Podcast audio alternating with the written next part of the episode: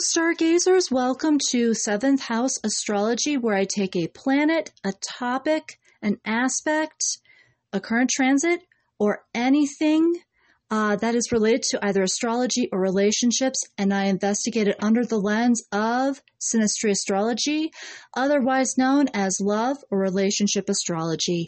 I am your host, Sandra Misek, and man, I am glad that you guys are actually joining me today.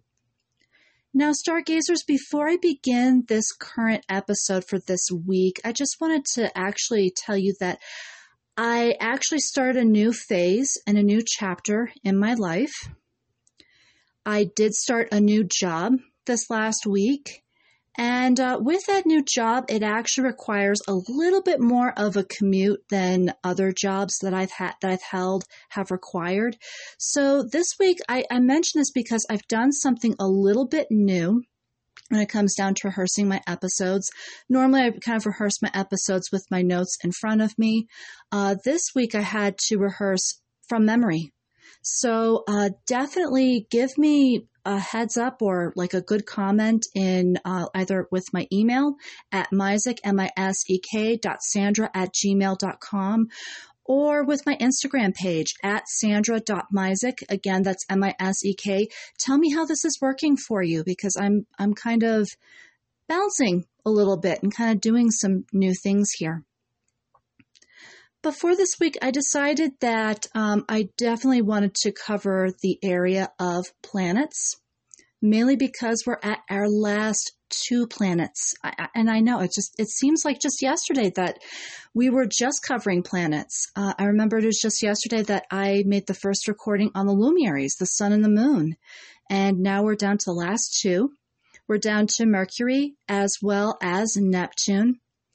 And this week I decided to cover Mercury mainly because I wanted to cover Mercury this week, mainly because I felt like I actually put Mercury off for so long. You know, many um, individuals who do astrology podcasts and when they cover the planets, they usually cover Mercury like right towards the beginning, like with the sun and the moon and Mercury and Venus, or with actually not Mercury and Venus, with Mars and Venus as well as the moon. I kind of put it off because I thought it would be like my third house episode where it was like, well, it's pretty straight and clear and cut no chaser and straight to the point and very forward and nothing else to investigate here. And you know, with my podcasts, I always like to evolve and move a little bit deeper in the planets as well as just in the aspects and just in a lot of different areas. And I was just afraid that Mercury would be too cut and chase, and be too little quick and dry and short and sweet. However, this week, um, when I did actually reflect on Mercury and also when I was doing my research, I actually uncovered a lot of different things that I really well, that a lot of uh, first off, that a lot of astrology students are not usually privy to. And secondly, that added a lot of depth to this episode. So we're kind of in for a nice, pleasant surprise, which is always, that's always nice. Um, I, I don't know until I, I kind of do the research for the week. So without further ado, why don't we just go ahead and get right into Mercury? So, for those of you who do not have, like, say, your natal charts up, or if you're kind of wondering, you know, gee, with Mercury, I don't know where my Mercury placement is. I'd really like to know so that um, I kind of can follow along with the episode. So instead of pulling up your natal chart, there's one quick way that I found to be interesting. Um, this was from Joanna Martine Woolfolk because Mercury, like Venus too, I've actually found this with Venus as well. Mercury is actually orbits very closely to the sun. Because uh, Mercury does orbit closely to the sun, wherever your sun sign falls, good chance your Mercury sign will be in the sign after that sun sign. So, for example, if you're in Leo, your Mercury placement most likely will be in Virgo. If you're in Scorpio, again, uh, Mercury will be in Sagittarius. If you're in Libra, Mercury will be in Scorpio. Um, if you're in Aries, Mercury will be in Taurus. so it kind of goes on from there. And uh, really, again, just take a look at where your sun sign is, and then the house that's right after is where your Mercury is is placed, and that's pretty universal. I'm not sure as to if you are if you had been in a um, retrograde year. I'm not sure how retrograde Mercury retrograde works. I would say actually with Mercury retrograde it'd be a little closer to the sun, but I think that'd be the one exception. But um, for most of us, um, Mercury was direct when we were born, so definitely take a look at the um, sign after your sun sign and see if anything kind of resonates. If there's like communicative patterns that kind of resonate with that sign, or if the thinking kind of resonates with that sign, and just, you know, kind of um, what I would just say is kind of keep that in mind. But um, as I had mentioned earlier, when I was first exposed to Mercury way back in 2013 in my astrology class, I remembered my astrology teacher really, really went into communication, how Mercury was related to communication. Um, she went in depth with, um, I think she was trying to expose us to exalted, you know, Mercury exalted, meaning basically Mercury is either in Virgo or Gemini because those, it's exalted because those two signs are ruled by Mercury. So they'd be considered to be in an exalted position, unlike, say, if it's in like Cancer or Pisces or Scorpio and might be in a fall. But I remembered my astrology teacher went so far as to say, oh, yeah, somebody who has a Mercury placement in a water sign doesn't communicate very well. And over the years, I remembered when in, in class, it was like, hmm, I wonder how my teacher came up to her conclusions. And I also kind of wondered because she was an active astrologer, she was just kind of testing a theory that was going on in her mind at that time. Um, but personally, as I've, you know, especially this week when I kind of reflected on that, I actually took issue with that statement.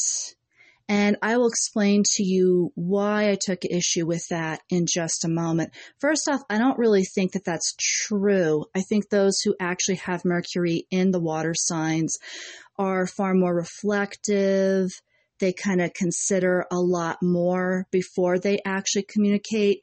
They might not be as, you know, upfront and communicative as, say, someone who has a Mercury placement in a fire sign or in an air sign or sometimes even in an earth sign, but you know, that doesn't mean that they don't communicate well. And I thought that that was a very general blanket statement. But again, I'll get into why I, I kind of took a little more issue with that in just a moment. But you know, along with communication, and again, I thought that this would be like third the third house episode all over again. Well, how does this relate to synastry? Well, it's all about communication. But before I could really make that finality in that regard. I also remembered thinking um, what I had learned from Mercury, particularly in retrograde motion. It's kind of ironic in astrology whenever we have something negative occur, like Mercury retrograde. It seems like, for me personally, I learn a lot more about that planet than I do when it's direct. It's just one of those Murphy's Law universal ironies, but one thing that I've actually come to know with Mercury retrograde is Mercury is also, you know, especially direct, it's the planet of thinking skills of the individual, you know, how you think, as well as really active listening skills. And, you know, no better way than to, than to say this when we think, or when we learn too. I think also I would say Mercury is a good planet for learning as well too. So when we're thinking and when we're learning something, are you the type that likes to be organized and likes things in its particular slot? Or you're, are you kind of like Mercury and Virgo where you like to be organized and everything is compartmentalized and in order and working in an orderly fashion? Or are you kind of like Sagittarius where you just like to kind of throw stuff out there and just see where it lands, kind of like throwing spaghetti on a wall or throwing spaghetti at a sheet of paper? Sometimes I have those moments. I'm not gonna I'm not gonna lie. It's, it's literally like throwing you know you're throwing ideas like you're throwing spaghetti at a sheet of paper. There, um, it's it's it's a lot of fun. But you know the epitome of brainstorming. Um, are you the type of individual like Mercury and Scorpio where you like to get really in depth and like to be a detective when it comes down to what you're learning? Or do you, are you like Mercury and Libra where you like to have maybe a compare and contrast? Or maybe you're like a Mercury in Aries where, you know, you're learning something, but you have to utilize that in practical use. You have to see how that applies in life or how that applies when you act on this particular theory or how you can act on a particular theory. Or maybe your Mercury placement is in a completely different sign and you have a completely different thought pattern. Um, all are very valid. Again, we have 12 ways of thinking in astrology. Actually, I even go so far as to argue when it comes to astrology, it's not just the 12 ways and not just the 12 signs, because the 12 signs even have archetypes that go even deeper than that, you know, even deeper than the surface, the newspaper column values that we usually attribute to. So definitely, um, when you do take a look at your Mercury placement, see if that's like that, you know, like the sign really kind of reverberates with how you think, how you learn, also how you listen. You know, listening skills. Are we like, are, are you Cancerian where you're, you have no problem in listening to somebody? It's, even if that person is being so verbally abusive, you can't even stand it, that you, that you can still find it in your heart to listen or are you like um, somebody who has a Mercury placement in Leo where it's like, nope, it's not about me. It's not about leadership. And by the way, you're being verbally abusive. So, nope, you're cut off and I'm not going to listen to you. You're done. Um, and uh, again, either way, um, again, 12 sorts, 12 sets of listening skills. No one is better. No one is for worse. Um, everybody comes to the table and approaches this um, in their own way. Um, and again, like I said, Mercury really reveals that for us, which is actually that's actually helpful for when Mercury is in retrograde and when people should say they should kind of accuse you of not listening um, you know, again, kind of reassessing how exactly or how open your listening skills are and how you do listen. Maybe it's not a matter of you're not listening. Maybe it's a matter of there's just something that they're saying that doesn't really kind of click for you. You know, maybe they have a different set of communication skills that just doesn't click with you. And I know I've come into this quite a lot but um, I think we all have. But uh, Mercury de- Mercury placement in your chart definitely reveals a lot when it comes down to that. According to Joanna Martine Woolfolk, um, Mercury is actually the planet of intelligence. Now, this is why I actually took issue with my astrology teacher stating that someone who has a Mercury placement in either Cancer, Scorpio, or Pisces in a water sign, why they just don't communicate well. And possibly they don't listen very well either, is what she had, had added. Um, I take issue with that because that's also kind of like saying they're not very intelligent. And like I said again, kind of like with Venus and with Mars, you know, I think I, I discussed in the Venus episode Venus is the epitome of women and how really how feminine they are. Mars is the epitome of how masculine a guy is. And as I've said, you know, there's Western stereotype of what that looks like, but then there's 12 ways of fulfilling that in the natal chart, or there's 12 ways of f- fulfilling that in astrology. I state the same thing with Mercury. There's not, you know, in Western society, um, there are a lot of astrologers that say, oh, yeah, if you have Mercury, if you're like me, you have Mercury in Virgo, or if you're somebody who has Mercury in Gemini, a lot of astrologers would applaud you and praise that Mercury placement because it's in such an exalted position.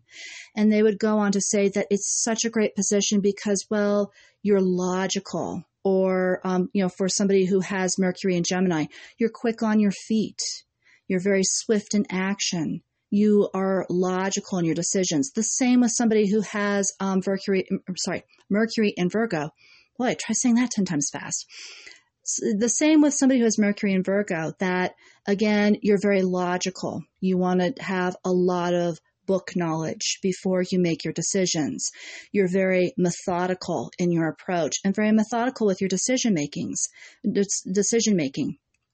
And, you know, with Western society, they, you know, that's always been upheld, you know, having empirical evidence, making logical, rational decisions, and also being quick on your feet. In fact, I think uh, the reason why that's considered to be equated with intelligence is that we've been you know, admiring that in Western civilization since, oh my goodness, since like the, the age of enlightenment, since like the 1700s. I wouldn't even be surprised if there's literature that dates a little bit farther back that also states that as well too for Western society. The only drawback is, is that it really discredits those who might feel, you know, kind of think with the emotions or who may take some more time, you know, hence they might make a slower decision as opposed to somebody who has an exalted position where they, you know, make a decision really fast. You know, it, it discredits all the other signs and it discredits all the other Mercury placements and also other forms of intelligence. I um, do actually agree with um, Gardner on this one that there's many different forms of intelligence. Um, if ever you are interested, um, definitely his work is out there in the psychological world. He gets into like bodily kinesthetic intelligence, musical intelligence, uh, mathematical intelligence, you know, um, kind of uh, linguistic intelligence. There's just a lot. I think he has like eight different intelligence cycles out there. But uh, for today's purposes with Mercury placement, there are 12 ways to be intelligent. So um, if you do find that you have Mercury, like say in Taurus, for instance, that's not a bad placement. Actually, I think with Mercury and Taurus, what we don't really see is that Taurus takes a little while to make a decision. And the reason why they take a little while, anyone who has like a Taurus placement or a Taurus aspect, they take a little while making decisions. And the reason for that is they want to make sure they're making the right choice, not just for themselves and not just for their comfortable lifestyle, but they also consider those with whom they love and how the decisions that they make will affect those individuals as well. Especially if it's a contract or especially if um, it's a situation where there is an agreement between two parties Taurians really like to think it over. And I know for some of us that can be very infuriating, but again, I think that that's actually really intelligent because you just never know what's in the fine print. And for those who have either Gemini, you know, Mercury in Gemini or Mercury in Virgo, we could miss the fine print in making a really fast decision. Or I know, you know, how many times have I made a decision without factoring in emotional intelligence, such as with cancer? You know, like with a, a Cancerian, they would actually factor in a decision based off of how they feel. They might withhold their intelligence um, and not make it so visible to others so as to really make sure it comes across and also they like to kind of keep information inside of them to kind of process it a little bit better. But you know, again, um, when it comes down to decisions, they would have to, they usually factor in, or somebody who has um, Mercury in Cancer would factor in how this would make, this decision would make them feel in the long term you know, and again, somebody who has Mercury in Gemini or Virgo, or even an Aries, you know, in, a, in either a, a fire or an air sign, we might miss the boat on that. We might just be completely in our heads that we, you know, negate to factor in. It's like, okay, how could accepting, like, say, accepting a job position, how could that um, make us feel? You know, how does how do our coworkers make us feel? How does our boss make us feel? You know, and, you know, miss that element entirely. So again, um, definitely you know, there's d- different differences in intelligence, and it's definitely great to look at all signs and not discredit Mercury placements. You know, even though there's there's such a thing as exalted and a fall in the chart, you know, good, you know, Mercury placement as opposed to a bad, that doesn't mean that it's bad or that somebody's less intelligent or that they don't communicate very well. Um, it's, it's, there's just different styles of communication. Um, sometimes it might drive another somebody who has a Mercury placement in another sign might drive them nuts, but doesn't mean that it's any better or any worse in that regard. Rachel Stewart Haas also added that Mercury, I think she was mainly primarily uh, focused on transits when she had mentioned this, but she equates Mercury with that of news. You know, like if Mercury is near Jupiter, there's some big news that's going to come your way. Or if Mercury it happens to be outside of a particular house, um, that'll kind of indicate what sort of news that you'll receive. So she gives like Mercury outside the second house, you're going to receive financial news and possibly really good news at that.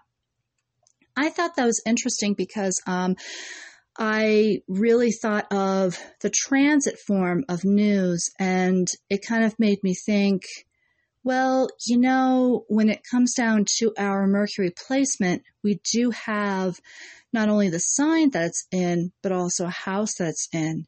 And maybe the house can indicate like what we focus on. And I, you know, I kind of find that the news that we receive are usually the things that we focus on the most in life know, like my mom, for instance, who has Mercury in Scorpio, she's very big into politics. So obviously, news for her would be political in nature. She focuses on that a lot. However, if, say, somebody has Mercury in their 11th house in Aries, news may factor more into what's going on with their friends and what's going on with their family because that is their level of focus with that individual. And also, they um, with somebody who has Mercury in Aries, they may fa- they may factor in into that sort of news um, anyway. You know, they may want to have the best for their family. They may want to have the best for their siblings or for their their friends or their relationships. And so they may try to make things work to where that it brings good news for those individuals as well. And then, of course, uh, Rachel Stewart Haas also adds that again, um, with Mercury, it brings a very chatty, curious, busy energy. Um, both Joanna Martine Woolfolk as well as Rachel Stewart Haas have mentioned a very speedy sort of energy as well. Um, again, Mercury being a mercurial planet, um, it does rule facility. It does rule speed as well too, or how how fast you should make a decision um, how fast your mental processes may be. Now, again, if your mental processes are not that fast, there is no shame in that. Um, again, as I said, different signs are intelligent in different ways. And again, just because you're not fast or speedy, again, it just means that you're taking into factor and consideration what else there is. You know, something that somebody who's really speedy may overlook which I think is actually very intelligent, to be honest. You know, we all we all tend to overlook some things, and it, I think that's where, you know, knowing all the twelve signs is always very helpful. So, with this said, as we get into synastry, well, the thing that I feared the most uh, is actually going to be a part of what I have for synastry, which is uh, yes, in Synastry, it basically deals with, you know, so Mercury does deal with how well we communicate. But when looking at John Townley as well, too, there's a little bit more in depth to that when it comes to relationships. But aside from communication, I also thought too, with, you know, factoring all the above, I kind of figured, you know, Mercury could also indicate our individual philosophies on relationships. You know, for instance, um, a Taurian would come in with a philosophy, you know, somebody who has Mercury and Taurus would come into the relationship with the philosophy of it's not just about me. You know, um, really a, a great, you know, the epitome of a great partnership is where my spouse, it, you know, has equal opportunities to make decisions, but also my spouse too would, um, you know, I, I would actually think of her and come off very well for her or come off very well for him to where that person stays in the relationship.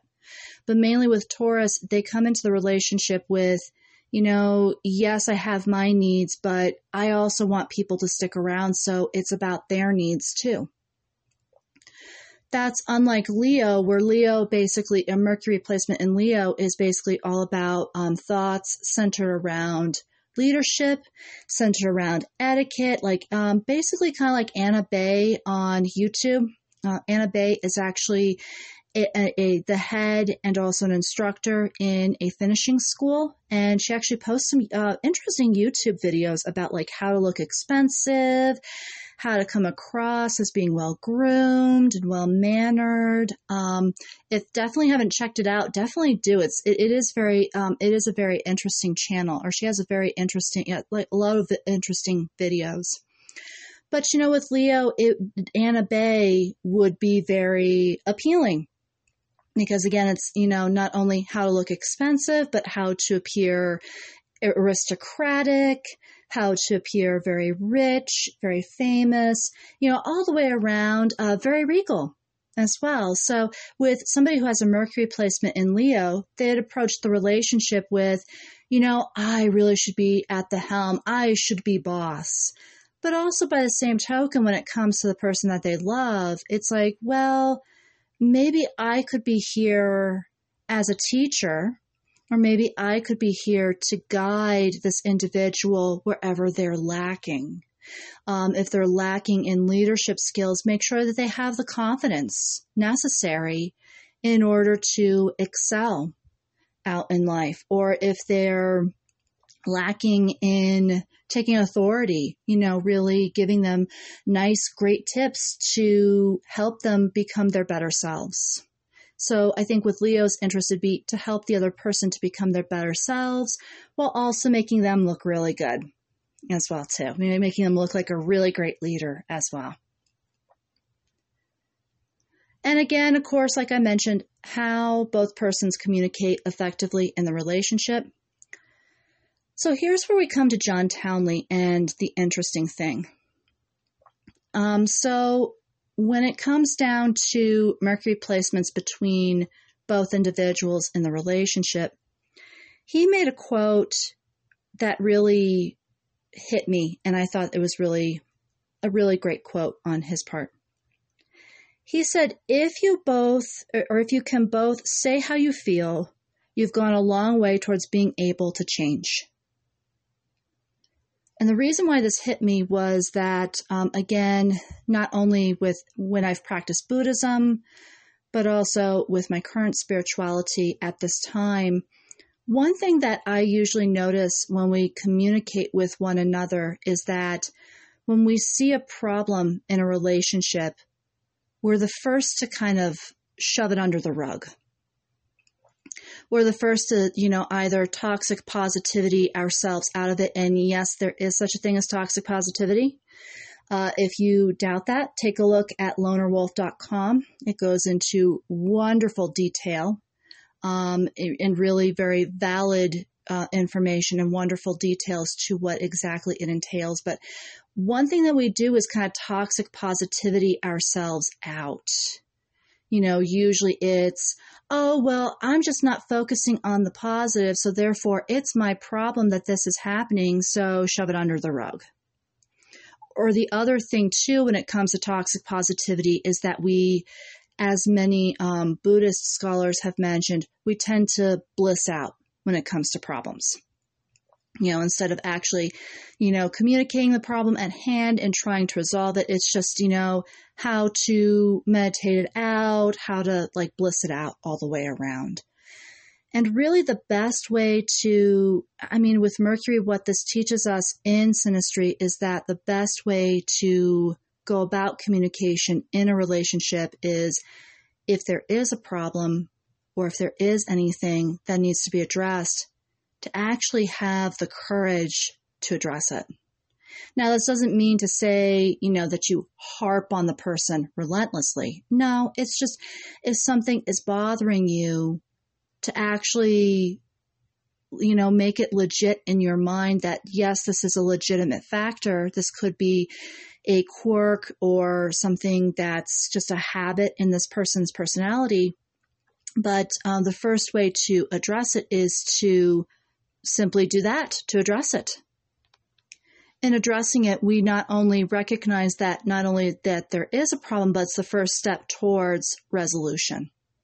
And I think um, it's it's far better than shoving it under the rug because shoving it under the rug after a while, it's it's like you're tamping down your emotions and you're tamping down everything that you're feeling it also feels like you're kind of gaslighting yourself when it comes to the problems like oh no the problems aren't really there. This this is all all, all well and, and nice for me and it's all going to be okay. You just need to focus on the positive. And well that builds up after a while and i feel like that becomes a really big downfall in the relationship because guess what happens when we pent up a lot of rage and emotion it comes right out the wrong moment. And then that really, really can wreak havoc on the relationship. So it's better to be honest from the get go. I think is, is really what uh, John Townley um, really mentions when it comes to synastry. Um, when it comes down to synastry as well, a well placed Mercury aspect. So, meaning that if you and your partner have Mercury aspects that are either sextile, so two houses apart, if they're trined, I even say if they're even conjunct, um, those are great placements uh, for Mercury. And having that great placement, you're basically far more inclined to communicating with each other. You feel easy. You feel that communication can be facilitated and you're not mired down and bogged down by emotional details as well too, which is always, that's always nice and wonderful. When it's not well placed, on the other hand, again, just the opposite. You guys get a little bit mired in every little single thing that your partner had said. You know, it's like that the partner could say hello and you're taking a slight to that you know, actually, I've had those relationships before um, in uh, both the working sphere and just in general too. It's like you say hello to somebody, and they're they're quick to take a slight to that. You know, like you said hello in this particular way when you should have said hello in that particular way. Again, that is a great example of a not well placed Mercury aspect. So this is where Mercury between both persons is either squared so again, 90 degrees apart or three houses apart from each other. They're either in opposition, they're quincunxed, or um, if they're even like even semi-squared, as we'll see in the in the sample chart, meaning that one person has like say Mercury in Gemini, but the other person has Mercury in uh, Cancer. Even though these signs are next door to each other, they're very different from each other um, in that in the regard. So that does cause a semi-square. It does cause a friction. And it would just be two different communicative styles that could clash if both persons are not really aware and respecting each other. And that's the other thing with Mercury is how well aware are we when it comes to communication and how do we respect each other when we communicate to each other? You know, do we, are we reciprocal? Towards our partner or are we dismissive towards our partner? And uh, John Townley goes even further to state that a Mercury position as well too, aside from being badly placed or well placed, you know, um, he had mentioned that how well you facilitate communication in astrology also affects the other people around you. Now, in um, his book, he always mentions how you know, relationships affect business partnerships or also um, mentions business partnerships when it comes to synastry and also how relationships affect um, individuals outside the relationship as well as uh, within and um, i just found like with mercury it was kind of interesting that actually if you have difficulty communicating with each other, that can actually be seen outside the relationship as well as from within. And the same thing when communication is uh, facilitated and it's very easy to come by. I actually have come across two examples of this, uh, both with two neighbors of mine. So, the first example one of my neighbors used to host a chili roast and a chili harvest, so to speak, every September.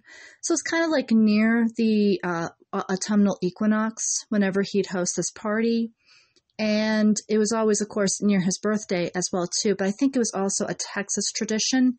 Um, he had grown up, I think, in San Antonio. It was a Texas tradition that he was kind of carrying on, and this was just a big, big factor in his life, and he wanted to share that with everybody else.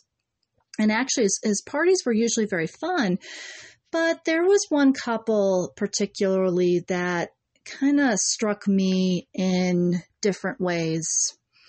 Well, the wife, for starters, was actually a radio announcer host. And I remembered I expressed to her at one point when I was in college that I wanted to use my theater theater degree and my theater minor for broadcasting, possibly on the on the radio. And being a an announcer herself, you know, really having a very clear voice and being an announcer herself, she really um, spoke with me about kind of the, the nitty gritty about radio. And well, you know, looky here, I have a podcast. It was, you know, kind of an interesting, interesting tie-in. You know, I, I wanted to be in radio and here I am, I'm hosting a podcast. But anyway, this lady was really die hard when it came down to caring for her voice, especially for radio. She'd wear a scarf over her neck, even in the, de- I think I remembered seeing her at another party um, in the summer. And lo and behold, even though it was 90 to 100 degrees, she had a scarf on around her neck. She didn't imbibe any sort of alcohol, knowing that alcohol dries out the vocal cords and ruins the vocal fo- folds. It also um, causes your vocal cords to not come across as clearly. Um, she was always drinking water. She was always watching what she ate. You know, again, no flummy foods such as cheese or chocolate or anything that can dehydrate or impact her voice in any way, shape, or form. Her husband, on the other hand, so, you know, while her Mercury skills or her communicative skills were very that much of Mercury in Virgo, you know, she's just very intact and very concise and to the point as well as very methodical. Her husband, on the other hand, really struck me as having a Mercury placement in Aries, you know, and again, these two individuals, I'm going to add this to, they seemed to bring out the shadow sides of these signs, you know, their, their Mercury signs. But um, this guy, I mean, this guy was just the complete opposite. He was very brash, very much like a beginning percussionist, very loud, very brash, obnoxious, big time obnoxious. In fact, there was one time where he said, Oh, Sandra, when you played the trombone, you said you had some problems. Was it because of your embouchure? And when I had, you know, I hesitated. Oh, Sandra, it's your embouchure sure, like I was five years old. Um, again, very obnoxious, very condescending as well too. But I mean, like definitely the type of person who kind of like with you know the shadow side of Aries and Mercury and Aries, whatever thought comes into his head comes out his mouth. You know, big time verbal diarrhea. Um, well, the whole point of this was this guy, along with being verbally clumsy, you know, beyond verbally clumsy. He also made it a point to communicate that he wanted to flirt with me and make him his mistress every time that I went to this party. Not only did my parents not appreciate that because I was actually, um, you know, there were a couple times where I went to this party. I, you know, I was a minor still. Um, they didn't appreciate that this this older guy was flirting with a minor and really not, you know, paying any heed to that. I didn't appreciate it because he was married. And uh, there was one night, you know, one particular uh, um, time where this party was taking place where you know, we were at one end of the yard. His wife was at the opposite end of the yard. And his wife looked, was looking on as to what was going on. I was avoiding him like the plague because he was just getting really super obnoxious. And she just kind of like stood at her corner and didn't do anything for like a whole two hours. And I felt like those whole two hours, she was just standing there scheming as to how she could get back at me and also at her husband. And, you know, while I've been there, scheming stargazers, it really just causes you to allow a problem to fester you may think that you're resolving it by getting back at somebody, but you're actually allowing the problem to keep going. And the problem in their relationship was obviously this guy was sexually oppressed. You know, um, there was some sort of sexual withholding, some sort of sexual abuse, but also what was really pretty um, obvious as an outsider in this relationship he was very brash. He probably said something very mean and cut the quick to her. She, not really um, wanting to resolve a conflict constructively, held a grudge and maybe withheld sex favors or withheld something sexually from him. But also, on top of which, I mean, really wouldn't communicate what bothered her more than anything and really kind of like um, Mercury and Virgo, really kind of withheld a lot of information, really kind of withheld a lot of key things that could have really fixed the relationship if it, if it had been more open. And really being an outsider to this relationship, I really felt like even when I was talking with her, there were times where this guy was, you know, still looking at me as a mistress and it made everything very clumsy and very awkward. And may I also add Aries and Virgo, definite square when it comes down to the relationship. They don't get along very well. Aries is very much move forward, whatever comes to my mind, let me put into action. While Virgo is really very much more like, wait a minute, I need the facts. Wait a minute, hold on, let's let's hold the phone, let's kind of hold the horses here. And um, for some reason, this this dynamic, this chemistry was just not working. And as I said, I felt like I was monkey in the middle between a very awful marital situation that really could have been resolved if both persons had opened up and communicated, or in the husband's case, if he had actually listened to his wife a number of times, and for the wife, if she'd actually communicated a lot more. I really felt like that really could have helped the relationship to work out. But again, the relationship came across just as much as a, of a disaster as it probably was in behind closed doors. Um, just like I said, clumsy, awkward, not very fun to be around.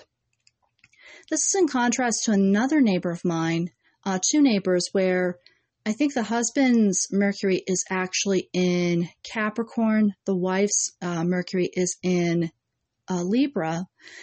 Now, while Capricorn and Libra may have a, a square as well, um, really this couple tends to make it work out in the regard that they're very, you know, the husband's very polite, very methodical. He, you know, he can be very methodical, but he's also very polite and very open. And he listens very carefully when it comes to company and listens very carefully when it comes to his wife. His wife, on the other hand, is very fair, also very methodical, but also, um, again, really listens and really is very compassionate when it comes to people's stories. And also, really compassionate when it comes to what her husband has to say.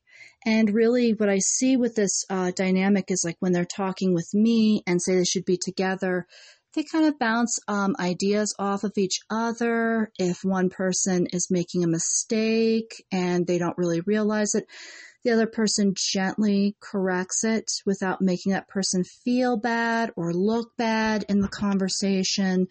And really, again, um, kind of like how they treat company, they kind of treat each other. Um, if there's something that's bothering them, they're they're open about it. They're not secretly scheming or withholding sexual favors. It's like, look, this is bothering me. But they strike me as being a couple of not just bringing up issues, but like, say, if the wife states to the husband that she doesn't like like how shut off he can be sometimes.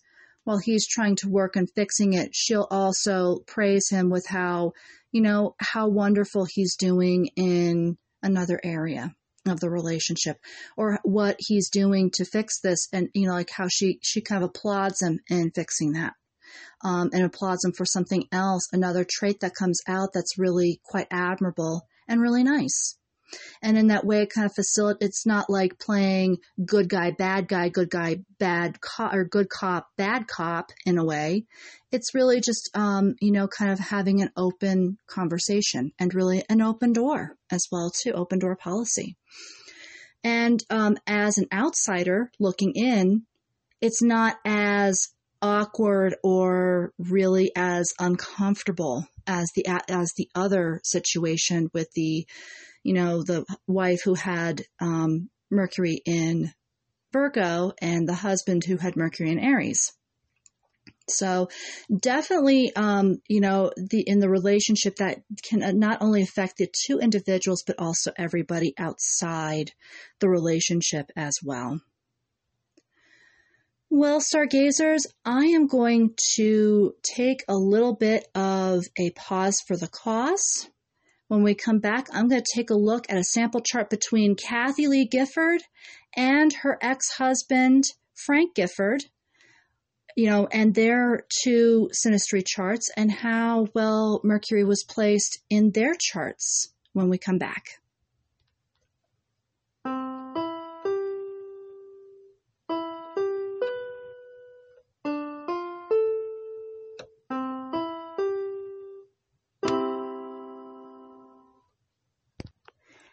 We're back.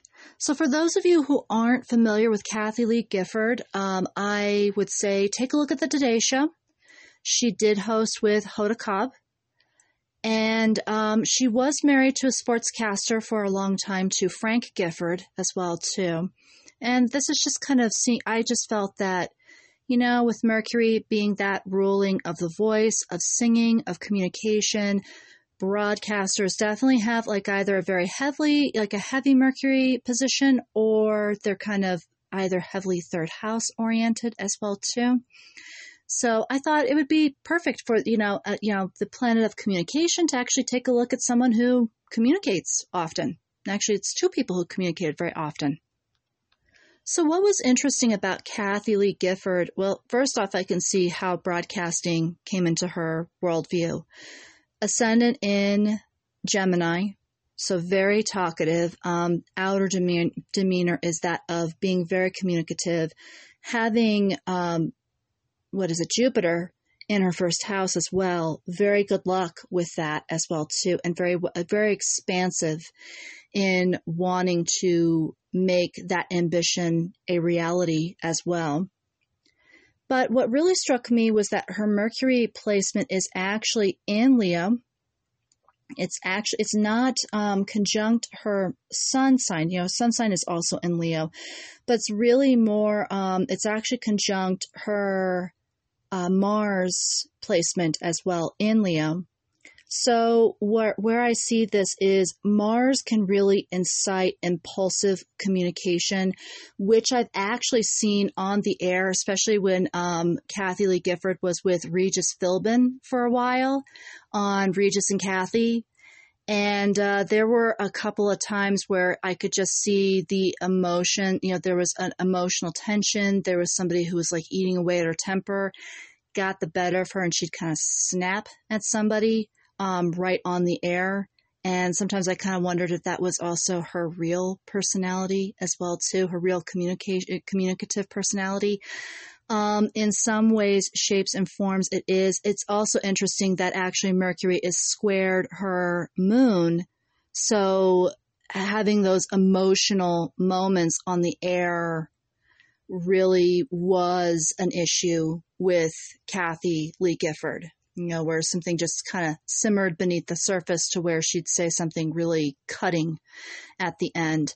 And I think really over the years, especially as she's hosted on the Today Show, that she's had to really take on the journalistic mindset of, okay, whatever people say, especially with guests, whatever a guest will say on the air, you know, that they're just going to do what they're going to do. Um, how I react is really important. So I got to really keep that in check. You know, how I react and then having a really quick snap, um, split second, you know, awful moment on the air, you know, is not a good thing. So how to how to keep that professional, how to keep that professionally under wraps. But I think all the way around with Mars next to her Mercury placement in Leo, very dynamic speaker. And actually, that I can, I, I could see that with Regis and Kathy. I could also see that to, with the Today Show. I think uh, when I've seen like an old episode when she was actually when she and Hoda Cobb were interviewing Billy Burke um, with Revolution, his new show Revolution at the time. You know, she was just very I mean, especially with Hoda Kotb, they're both getting along very well. Um, and she was also very engaging. It's like, you know, uh, it, it, was obvious that she was catching up. She was following the series. It wasn't just another guest and another person on the show. She took a very vested interest when it came to her guest and really engaged with him. Um, and also was just very, like I said, as a viewer, just really very engaging as a journalist um, especially for somebody who interviews like right on the spot every single day. Was it, you know, like I said, she has really wonderful, engaging communicative skills and very dynamic communicative skills. She does her research. Um, she really comes prepared to every interview, and also she's very quick witted as well too. Um, she's very much um, somebody who does think on her feet on the air. So if something goes south in the interview, she knows how to capture that and move the interview along at a nice, smooth pace as well too. Frank Gifford, on the other hand, um, his son was also in Leo, Cancer ascendant. So again, a little more kept to himself as a journalist. Again, um, Jupiter on his ascendant, so definitely very expansively minded when it came down to journalism um, and setting his sights on journalism, really thinking outside the box, the same as with Kathy Lee Gifford. Also, with Pluto in the first house, really making sure that when he was on the air, that he was very powerful and that he really commanded a lot of attention. Um, unfortunately, though, stargazers, I wouldn't be surprised if, like, off the air, he threw his weight around a lot um, especially if he kind of abused that powerful image that he had on the air, or he abused his power in some ways. He might have thrown his weight around a little bit. But I think overall, um, very deep, very probing when it came to investigative work. Um, even though he's a sports journalist, again, that does require some, you know, again, requires being prepared um, all the time on the air. So, really in depth and very probing when it came to his information as well. His Mercury placement was actually in Virgo. So, semi squared Kathie Lee Gifford's uh, Mercury position. As if that's not enough, again, squared Mars. So, again, very quick to say something, um, kind of like a typical shadow side of Aries, very quick to say something, but then very quick to regret it. Especially since Mars is also in Gemini, for him, it, it's like, you know, very, like I said again, just very out there. You know, there's no filter when it came to either reporting or when it just came to his personal life. He just kind of said what was on his mind, and that was that. Now, sometimes when he said what was on his mind, that really might not have necessarily agreed with everybody, whether that was with coworkers, off camera, or whether that was with his wife at the current time, uh, Kathie Lee Gifford. And I feel like where there could have been some issues here with that semi square with their Mercury positions is that being, um, so with Mercury in Leo for Kathy Lee Gifford, again, really wanting to stand out in the spotlight. And I mean, this is along with her son's position in Leo, really wanting to stand out in the spotlight. And we kind of see that. Her um, skills are very much um, very sophisticated, very suave. Again, she wants to come across as being very debonair and really not only a serious journalist, but very debonair and very classy and very you know, very much, you know, very powerful and again, like a leader in a way, like she can actually carry a whole show by herself. Um, with Frank Gifford's uh, Mercury placement, on the other hand, with um, Mercury being in Gem or in um, Virgo, that semi square, he was more about the gaining more of the facts, gaining more a lot of credibility with those facts, and also being very methodical in his in his process whereas Kathy Gifford might want might have wanted to, you know, just talk and just be out there and really very open. Frank Gifford was not really always very open. Um, in fact, I wouldn't be surprised if he would kind of, you know, put people at arm's length of distance a lot of the time. Uh, with his communication skills, especially with his communication skills, and just kind of say, hold on, I don't want to come to this conclusion just yet until I have all the facts hold on, I don't know about you just yet. I don't want to say the wrong thing. I don't want to do the wrong thing while I'm on the air. Or like with Kathy Lee Gifford, it's like, gee, you know, I really don't want to say the wrong thing. I don't really want to do the wrong thing. So maybe in the relationship, some things were not really communicated a lot of the time. And also, you know, even though with that, you know, Mars square, um, some things may not just have been communicated when really they should have been and with Kathy Lee Gifford being very open, you know, probably communicating a lot. So that could have, you know, again, two different communication styles. I kind of think with the semi square with Kathy Lee Gifford, she could have grated, her openness could have grated on Frank Gifford's nerves. And with Frank Gifford, his being closed off and very methodical and wanting the facts before making, you know, conclusions may have irritated her as well. I think that this is a situation kind of like with the neighbors that I'd mentioned before, where it could have been a little bit awkward. You know, communication might have been a little bit awkward. It seems like with Kathy Lee Gifford, though, she really was very big in trying to make things work out in the relationship. And um, really trying to make sure that communication was very open and that it kind of facilitated a little bit more. But really, there was that underlying, you know, he could communicate a little bit better. And I think the fact that he was withholding, she was very open, that they were just two opposites of each other, that could have caused a lot of friction in their relationship as well. Not to mention that, you know, again, she has Mercury squared her moon sign, so a lot of things are taken very personally. If uh, Frank Gifford might have spoken something that was really cutting, it would have really cut her to the quick and really would have cut her to the core.